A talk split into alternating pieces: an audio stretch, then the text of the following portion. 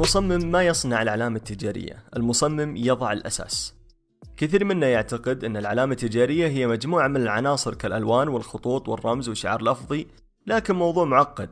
الفكرة الأساسية خلف هذا المفهوم هو أن كل شيء في الشركة وكل ما تملكه وما تنتجه لازم يعكس قيم وأهداف وأعمال هذه الشركة ككل. وهذا التوافق خلف الفكرة الأساسية هو اللي يصنع الشركة. العلامة التجارية تشمل القيم التوجه التسويقي فلسفة خدمة العملاء شخصية العلامة التجارية جودة المنتجات المقدمة قنوات التواصل وأخيرا العاطفة. ممكن تسألوني إيش يعني العاطفة؟ راح أشرح لكم إن شاء الله. عندنا هنا كمثال شركة أبل. شركة أبل أسست آه، لنفسها ثقافة مؤسسية إنسانية وأخلاقات عمل قوية. تميزت بالتطوع وتقديم الدعم والمشاركة المجتمعية وكل هذه القيم تظهر لنا في كل ما تقوم به الشركة من منتجاتها المبتكرة وإعلاناتها إلى خدمة العملاء. أبل تمثل علامة تجارية إنسانية تتواصل بشكل عاطفي مع المتلقي.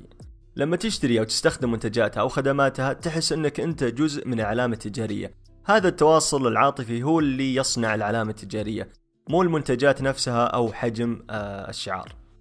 الهوية. الهوية هي الجوانب البصرية التي تشكل جزءا من إجمالي العلامة التجارية. في الغالب يتلخص دور الهوية البصرية في التطبيقات البصرية المختلفة واللي بالعادة يتم تجميعها ضمن دليل إرشادي اللي هو الجايد لاين حيث يعمل هذا الدليل على توضيح كيفية تطبيق الهوية البصرية على مجموعة متنوعة من الوسائل والوسائط باستخدام ألوان مخصصة وخطوط محددة ونظام توزيعات وقياسات متفق عليها. يضمن الدليل الإرشادي تماسك الهوية البصرية وهو اللي يخلينا أو يسمح لنا نتعرف على العلامة التجارية.